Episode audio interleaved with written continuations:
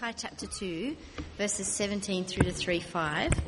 Um, can I encourage you to maybe pull your Bibles out because it's where John's going to be speaking from? It's found on page 929 in the Pew Bibles. That's Malachi chapter 2, starting at verse 17, going through to chapter 3, verse 5. Page 929. You have wearied the Lord with your words. How have we wearied him, you ask? By saying, All who do evil are good in the eyes of the Lord, and he is pleased with them. Or, Where is the God of justice? See, I will send my messenger who will prepare the way before me. Then suddenly the Lord you are seeking will come to his temple. The messenger of the covenant whom you desire will come, says the Lord Almighty. But who can endure the day of his coming? Who can stand when he appears? For he will be like a refiner's fire or a launderer's soap. He will sit as a refiner and purifier of silver. He will purify the Levites and refine them like gold and silver. Then the Lord will have men who will bring offerings in righteousness, and the offerings of Judah and Jerusalem will be acceptable to the Lord, as in days gone by, as in former years. So I come near to you for judgment. I will be quick to testify against sorcerers, adulterers, and perjurers, against those who defraud labourers of their wages, who oppress the widows and the fatherless, and deprive aliens of justice, but do not fear me, says the Lord Almighty.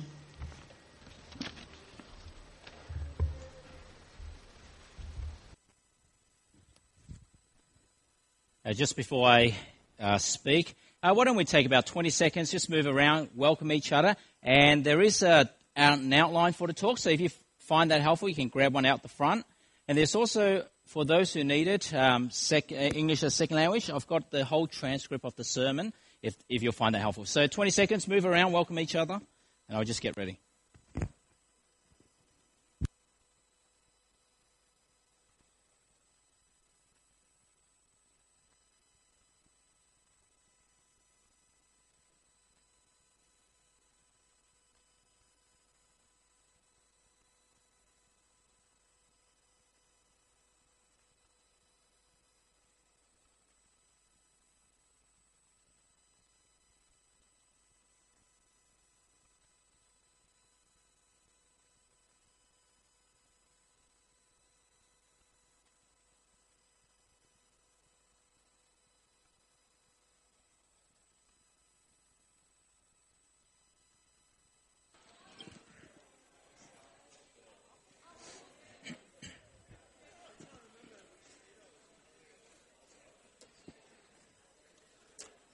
Okay, if we can make our way back to our seats.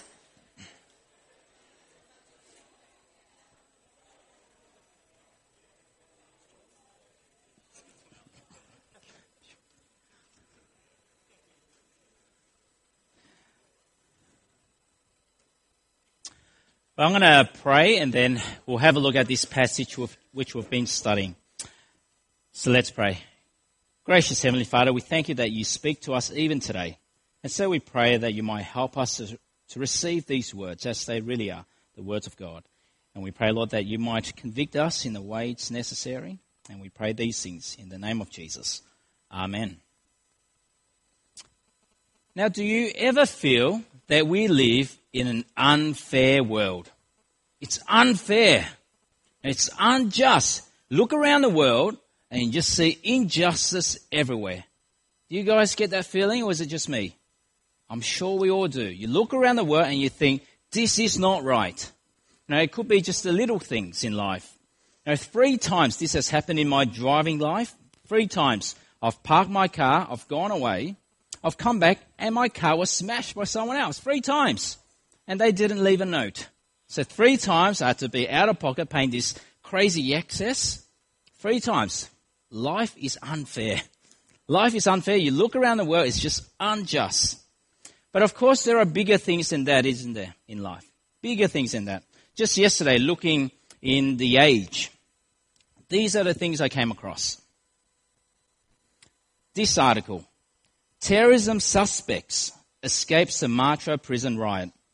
You look at that article, you read the article, and you think, that is not right. These people are guilty. They deserve punishment. But somehow they got away. Another article. This one's about Iraq. Iraq on the verge of civil war.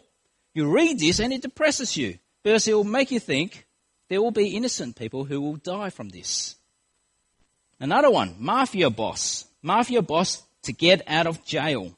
This mafia boss, he was responsible for eight gangland murders. But there was this avenue for him to escape prison. Another one, this one here, this is crazy. A father strangled his 20 year old daughter. And then what did he do? He doused her body in kerosene and lit her up. And what's the reason? Well, she, he discovered that she had a mobile phone and she was talking to this boy that he didn't approve of. Life is unfair, isn't it? You look at these articles, you read them, and you think, this is not right. Here's another one. This one's a funeral of Lee Rigby, that soldier in, in England, murdered on the streets of London. You read these articles and you think, life is unfair. You look around, life is just unfair. Injustices everywhere. And that's not to mention the, all the atrocities of the last century. You know, think about what Hitler did with the Holocaust. You think about what Pol Pot did in Cambodia. You think about what Stalin did in Russia. The genocide in Rwanda. Life is unfair. Injustice everywhere. And that's not to mention all that happens around the world today and people get away with it. You know, the murderers, the drug lords. I mean, drug lords, they destroy so many lives, but yet they are getting filthy, wealthy. You, you hear about the pedophiles, and you hear about the rapists. You hear about all these atrocities, all these evil and wickedness in our world. But you know what? People do get away with it. The law does not catch everyone. And so you think about that and you think, this is not right. Life is so unfair. And so when we think about these things, bad things happening to good people and good things happening to bad people, and you think, this is not right. This is really not right. Where is God's justice? Where is His justice? Isn't our God meant to be a God of justice? Isn't our God meant to be the just God, the right God? Why doesn't He do anything about all these things? Life is so unfair. Well, you see, these are the questions that humankind have been asking for centuries. We've been asking for centuries, year after year. We ask these same questions. And in the passage we're looking at tonight, in the book of Malachi, this was about 450 years before the coming of Jesus, they were asking this exact question. But in fact, if you look at our passage now, I'm going to ask you to keep your Bibles open. They were asking this question, but they were in fact also accusing God. They were wearying God with their words. So have a look at verse 17 with me. They were saying, uh, Malachi is telling them, You have wearied the Lord with your words. Now, the people then, they were thinking, What, us? Now, how have we done this? They, they were a bit amazed that Malachi would say such a thing to them. And so they question, Well, how did we weary the Lord? How have we wearied him? Now, Malachi, this messenger of God, he tells them, Well, you know what you guys done?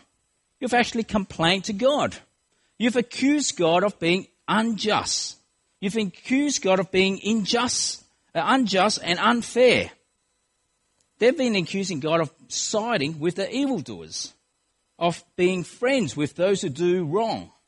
And so, verse 17, still, the second half, Malachi, Malachi tells them, You have wearied the Lord by saying, All who do evil are good in the eyes of the Lord, and he is pleased with them. And then they ask, Where is the God of justice? And so when you read this verse, you get the sense of their frustration. Seems like the frustration we might have today when we look around the world and all these unjust thing, things happening. We get this sense of frustration, and they were frustrated.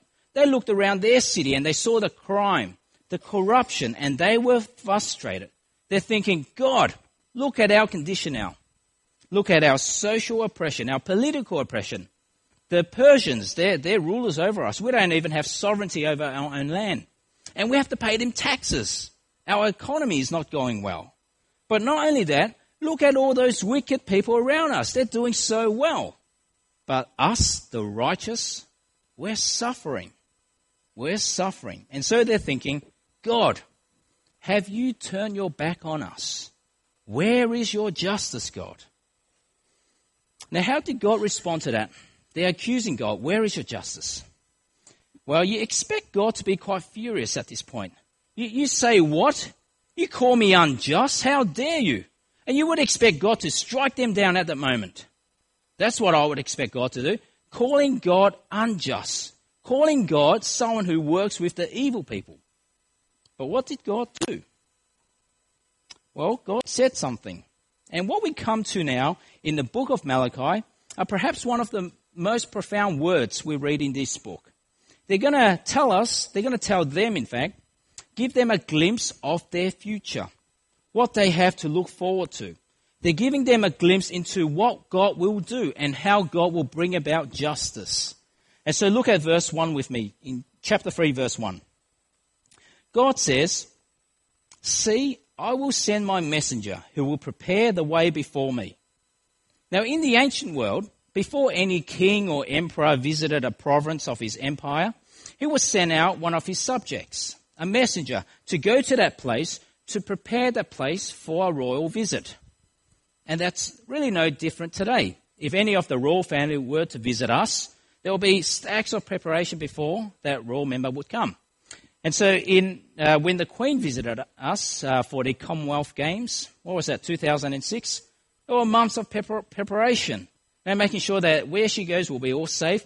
Uh, and apparently, she in fact brought her own toilet, her leather covered toilet with her, and 50 pairs of gloves. So, royal visit, you need to be prepared. And so, God is saying here, before I come, before I visit, I will first send my messenger. And then what will happen? So the second half of verse 1. Then suddenly the Lord you are seeking will come to his temple. The messenger of the covenant whom you desire will come. And so God is telling them, I will bring justice. This is what will happen. I'll send my messenger first, and then I'll come. Messenger first, and then I'll come. I, the Lord, the Lord you are seeking, I will come to my temple. And God here also identifies himself as the messenger of the covenant. Now, what's that idea? What's that getting on with? The word covenant means sort of promise, a pact, the special relationship that God has with his people. And so God identifies himself as this one who will bring along this new covenant, this new way of relating to God. And so what do we see here so far? God is telling them, you want justice? You want all this injustice you see around the world gone? I'll tell you what happened. I will send a messenger. He will come before me, and then I will come. And God says two things. Two things He will do. He says, firstly, I will come to purify my people. I'll cleanse them. And the second thing, I'll come in judgment. So we get the picture there. God is telling you, you want justice? Well, this is what will look like. My messenger will come and then I will come in judgment.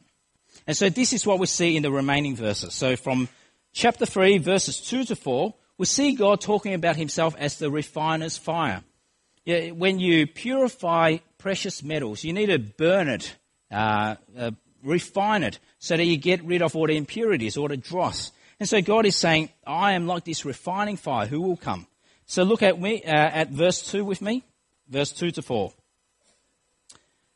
But who can endure the day of his coming? Who can stand when he appears?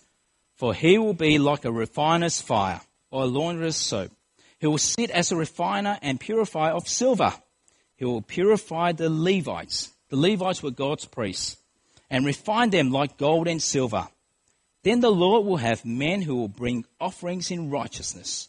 And the offering of Judah and Jerusalem will be acceptable to the Lord, as in the days gone by as in former years. So God is just saying there, I will come and I will come to refine and purify. But the next thing God says is he, he will come to judge. So look at verse 5. He says, I will come, justice will be served, all evil will be done with. So verse 5, so I will come near to you for judgment. I will be quick to testify against sorcerers. Now sorcerers are those, those engaged in witchcraft and even astrology. Uh, adulterers. Adulterers are those who break their marriage vows, who uh, betray their wife or husband. Perjurers against those who defraud laborers of their wages, who oppress the widows and the fatherless, and deprive, deprive aliens of justice. Now, aliens, not ET, aliens meaning foreigners. But do not fear me, says the Lord Almighty. And so we read these words. It's quite simple, in fact, but yet quite profound. You want justice? Well, God says, I'll tell you what will happen. My messenger will come, and then I will come. I will come in judgment, and I will bring about justice. But then when you read those words, I mean, this was about 450 years before the coming of Christ. We read these words, but then we look around the world today. We read the newspaper, we watch the news, and we're thinking, where's this justice that God talks about? Where's the justice that God talks about there? I don't see it. I don't see it today. And so, has God stuffed up somewhere? Did God forget? This world, you see, is still so unfair, unjust, it's ruthless, and it's violent. So, what is this passage about? Well, you see, about 450 years after Malachi was written, John the Baptist, we open up the Gospels, the book about Jesus, and we read about John the Baptist. And John the Baptist was identified as the messenger who will come before the Lord. And so if we have a look at the Gospel of Mark, Mark, right at the beginning, Mark chapter 1, verse 2, we read this, which is a quote from Malachi. I will send my messenger ahead of you who will prepare your way. And who is this messenger? Well, we read just a couple verses down. And so John came, baptizing in the desert region and preaching a baptism of repentance for the forgiveness of sins. And so John was identified as this messenger before the Lord to prepare the people for the Lord. And that was what he did. He prepared the hearts of the people. And so after John, remember God saying in Malachi, after my messenger, I will come. So we're expecting God to come. But then who comes along after John? Well, we read in verse 9. At that time, Jesus came from Nazareth in Galilee and was baptized by John in the Jordan. I thought we're expecting God. I thought God said he will come. But then Jesus comes along.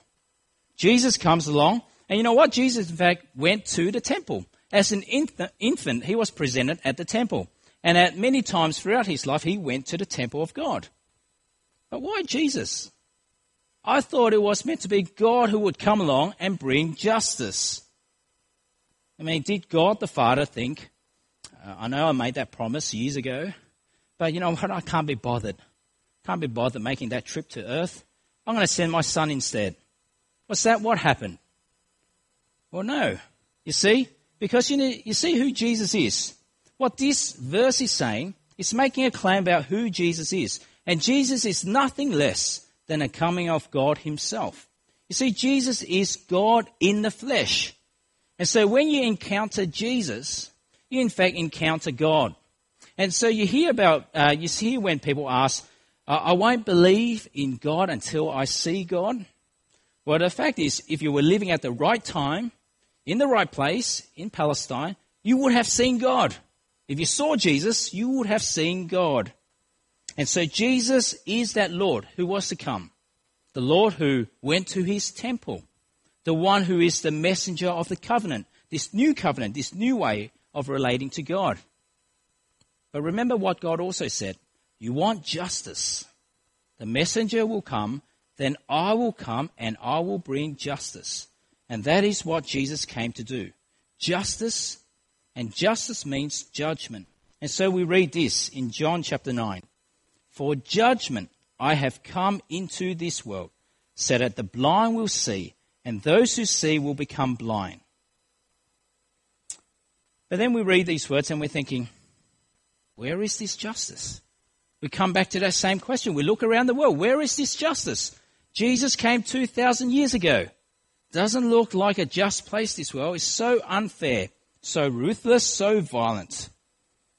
Well, you see, when Jesus stepped foot onto this world, it was the beginning of God's judgment on this world. It was just the beginning. It's not finished yet. And Jesus, when he stepped foot onto this world, he began with the people of God. He began with the Jewish people, and especially their leaders. And so, and so the people, they were asking, God, we want justice. Well, God has now come in his son Jesus and says, well, you want justice? Well, you're the problem. You're the problem. You see, they were thinking, all those people around us, they're all the evil people. They're all the wicked people. But, but Jesus comes along and says, you're the problem. You're the one who are evil. You're the ones who are wicked. And this is what we've seen in the book of Malachi. In chapter 1, they were giving God all the leftovers. You know, they were keeping the good stuff for themselves. They were giving God the blemished animals, the blind and the lame. They were keeping the good stuff for themselves. They were evil. It's a bit like when you ask someone over for a meal, for dinner, and you feed them Maggi's instant noodles. And after that had their instant noodles, after they've left your home, you have your big roast. It's a bit like that. They were like that to God. They gave God the leftovers and they had the good stuff for themselves. And in chapter 2 of Malachi, last week, while they were unfaithful, they were not keeping their marriage vows, unfaithful to their wives, committing adultery. And so Jesus comes along to his people, to the leaders, and saying, You guys are the problem. You want justice? Well, you're the problem. You're the people I have to deal with. And so Jesus says this in Matthew 23. He says, Woe to you, teachers of the law and Pharisees, you hypocrites! You are like whitewashed tombs, which look beautiful on the outside, but on the inside are full of dead men's bones and everything unclean. In the same way, on the outside you appear to people as righteous, but on the inside you are full of hypocrisy and wickedness. And so Jesus says, You want justice? Well, judgment is coming upon you. You are part of the problem. You are no better than anyone else, especially you, the leaders of Israel. And so Jesus says, God's anger is still upon you. Your heart is evil, and it is against God. But what was Jesus' judgment? He didn't just zap them and then they disappeared. When Jesus came, Jesus started judgment, but it was looking forward to the greater judgment. See, Jesus spoke about the day of judgment, Judgment Day, the day when Jesus will return again and judge every person. Every single person. And so on that day, like that first reading, the sheep will be separated from the goats. The sheep from the goats. And everyone's thoughts, everyone's actions, everyone's words ever spoken will be brought to account, laid bare before God to scrutinize. And on that day, that day of judgment that Jesus spoke of when he first came, on that day of judgment, there is just the two ways. There is those who are sheep and those who are goats. There is, in fact, just hell for one and heaven for the other. And so Jesus says in 25, uh, Matthew 25, our first reading. So to one group, he says, Come, you who are blessed by my Father. Take your inheritance, the kingdom prepared for you since the creation of the world. To these people, they will get heaven. But then Jesus says to another group on the judgment day, He says, Depart from me, you who are cursed, into the eternal fire prepared for the devil and his angels. To the goats, you will be with Satan and his devils, with all his angels in hell. Sounds pretty rough, doesn't it? Now, it's not exactly the way we like to think about Jesus. We like to think about Jesus as the, the gentle, the meek, the mild, just a good moral teacher the one who did a lot of good, healing people. We don't like to think about Jesus talking about judgment and hell. I mean, it's never easy to talk about those things, but yet to hear them from the lips of Jesus.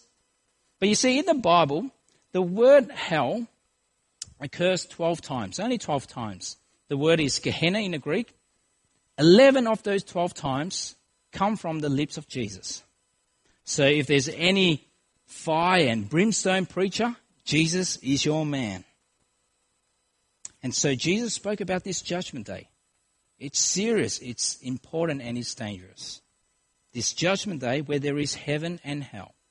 this judgment day of Christ. World is unfair, but justice will be served. It started, it will com- be completed. Now, this is the confidence we actually can have. We look around the world, it's unjust. Really is unjust. But we can have this confidence that no matter what, justice will be served. Now, there was a judge who knew this really well. This guy by the name of Horace Gray. He was a Supreme Court judge from Boston, so he lived quite a while ago. Now, there was this one case where a man who he was judging, a man was clearly guilty. Clearly guilty. The man knew it, and he, as the judge, he knew it. But he was not convicted. That's, that's because he escaped conviction because of some technicality. And so, as the judge, he couldn't convict him. But that, this was what he said to this man.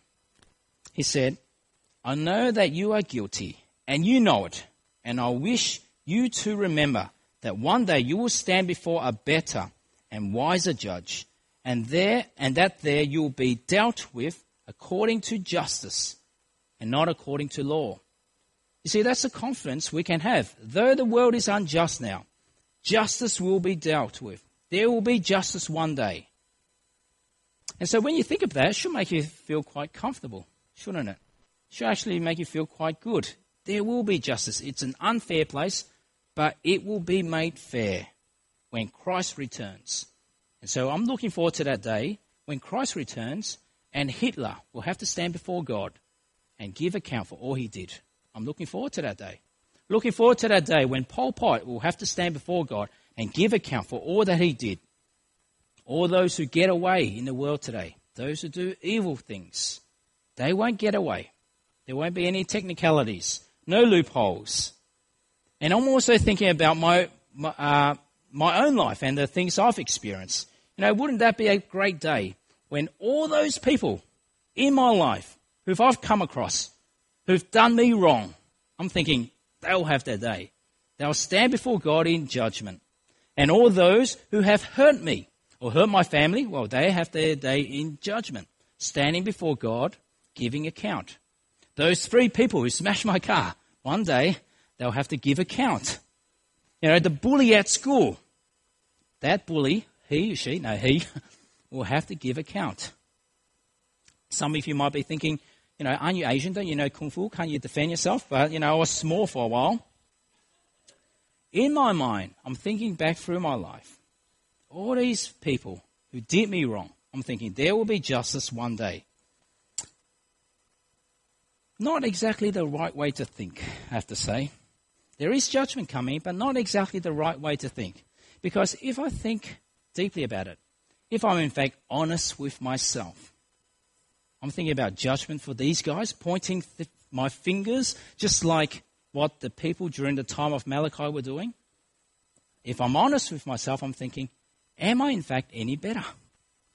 I'm not any better. You know, how many people have I hurt throughout my life? I'm just thinking, I don't know, countless number of times, and I'm sure many more times that I do not know of. How many people have I gossiped about? How many people have I slandered? How many people have I put to shame? More than I care to remember. But then I read this verse in Malachi chapter 3, verse 2. Who can endure the day of his coming? Who can stand when he appears? And the psalmist wrote the same thing. If you, O Lord, kept a record of sins, O Lord, who can stand? And so it makes me think, do I really want justice? You see, justice means dealing with me. Dealing with me too. Me and my flaws and my sins and my evil and my wickedness. You see, I will not be able to stand on that day. I'm pointing fingers. I'm thinking, God's going to bring them justice. God's going to bring justice to me too. I deserve judgment just as much. And I want to say, if we are all honest with ourselves, if all our thoughts, all our actions, all our careless words was laid bare before God for God to scrutinize, none of us will be able to stand on that day. None of us will be able to stand because we're just as bad.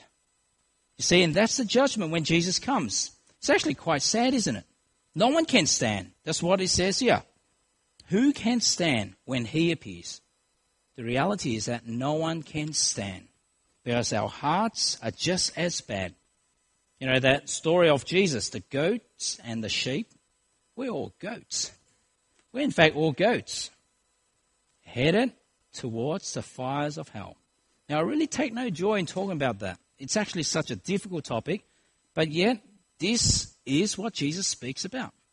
He is the fire and brimstone preacher himself. Now, of course, people have tried to talk down, you know, the idea of hell. You know, hell's not going to be that bad. I'll just be there with my mates. We'll drink beer. It'll be a bit hot, but we'll just drink beer and that should cool us down. You know, people try to play down the idea of hell. Or, or another guy, this guy, Rob Bell. He's an American pastor from Michigan. And in his book, Love Wins, he argued away the existence of hell. He's a pastor, but yet he doesn't believe in hell. This is what he says. He says, Has God created millions of people over tens of thousands of years who are going to spend eternity in anguish?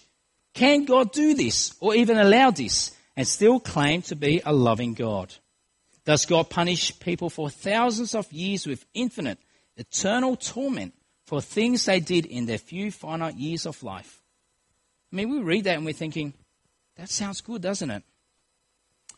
But it's not the truth. Twelve times in the New Testament, the word hell occurs. Eleven of those times from the lips of Jesus. Jesus knows that hell is bad. He's serious, and we need to take it serious because God takes our sin seriously. And so, Jesus, knowing that, this is what he says Matthew 18. If your hand and your foot causes you to sin, cut it off and throw it away. It is better for you to enter life maimed or crippled than to have two hands or two feet and be thrown into eternal fire. You see, hell's not going to be like me and my mates drinking beer. Hell is not something we can just argue away, dismiss, decide that it doesn't exist. Because hell is real there will be a judgment day that Jesus spoke of heaven and hell, goats and the sheep. Now, in saying all of this, I want to say I'm not trying to scare anyone, not really trying to frighten anyone. Hollywood does a pretty good job in frightening us. Bollywood does a good job in frightening us with their dancing, but anyway. But I'm saying this not to frighten you, but really to make you aware of the danger and the seriousness of not doing anything about it. God said, I will send my messenger and I will come in judgment. Jesus has come and judgment will be completed. You see, we can do something about it. When Jesus stepped foot into this world 2,000 years ago, it wasn't just judgment he brought. You see, remember from the passage in Malachi, God will also bring purification. There will be cleansing for his people and that was what Jesus did. You see, when Jesus stepped foot into this world, he did something with that judgment. He didn't only bring judgment, he did something with the judgment that we deserve. He did something with the judgment that we will receive one day. And that is, Jesus faced the judgment we deserve in our place. The anger of God that was directed to us was transferred and directed to Jesus. Jesus bore the punishment of God upon himself for us. He did not come to just bring judgment, he came to bring salvation. He came to deal with the judgment that we deserve. And so, you know, bad things do happen to good people. Bad things do happen to good people. We see that all the time. But you see, in what happened with Jesus, that takes the cake. That takes the cake. What happened to Jesus? That takes the cake. The most unfair thing, the most unfair thing in all human history happened to God. Jesus unfairly treated and killed, murdered, but he did so willingly, took it upon himself, the judgment that we deserve. And so Jesus did come. He did bring judgment, and he will come back to bring judgment. But he came to do something else, and that was to deal with the judgment that we deserve. And so, as a result, this ironic twist good things, the best thing, in fact, the gift of heaven and eternal life can now be for bad people. Twist things around. That best thing, heaven, eternal life, can now be the things that we get. Bad people like us. So bad things happen to good people, happen to Jesus.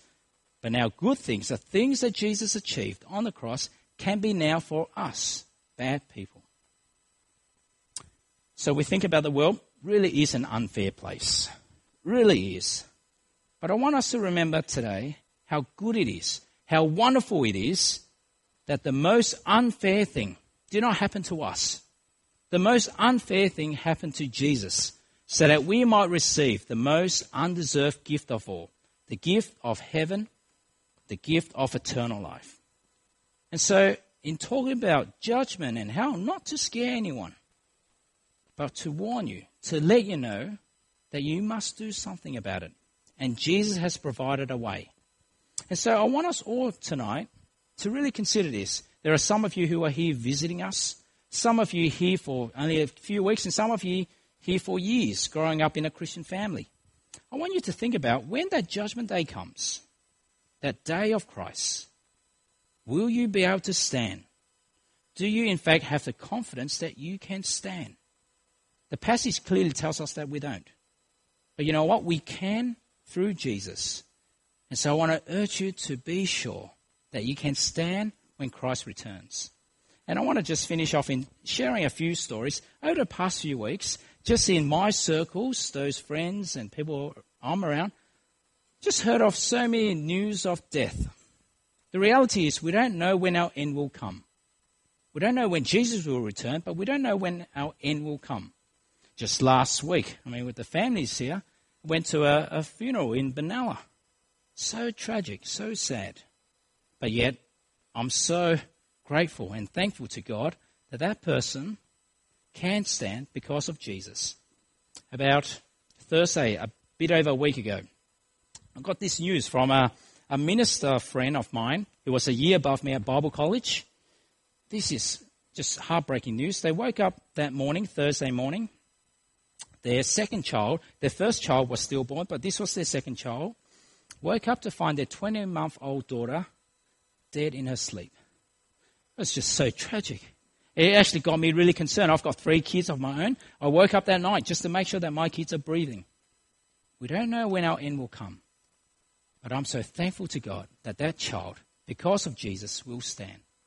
Just two hours today, about 4 p.m., got another text of another minister friend here in Victoria. Baby was born, this is their fourth child. Did not return home with them from the hospital.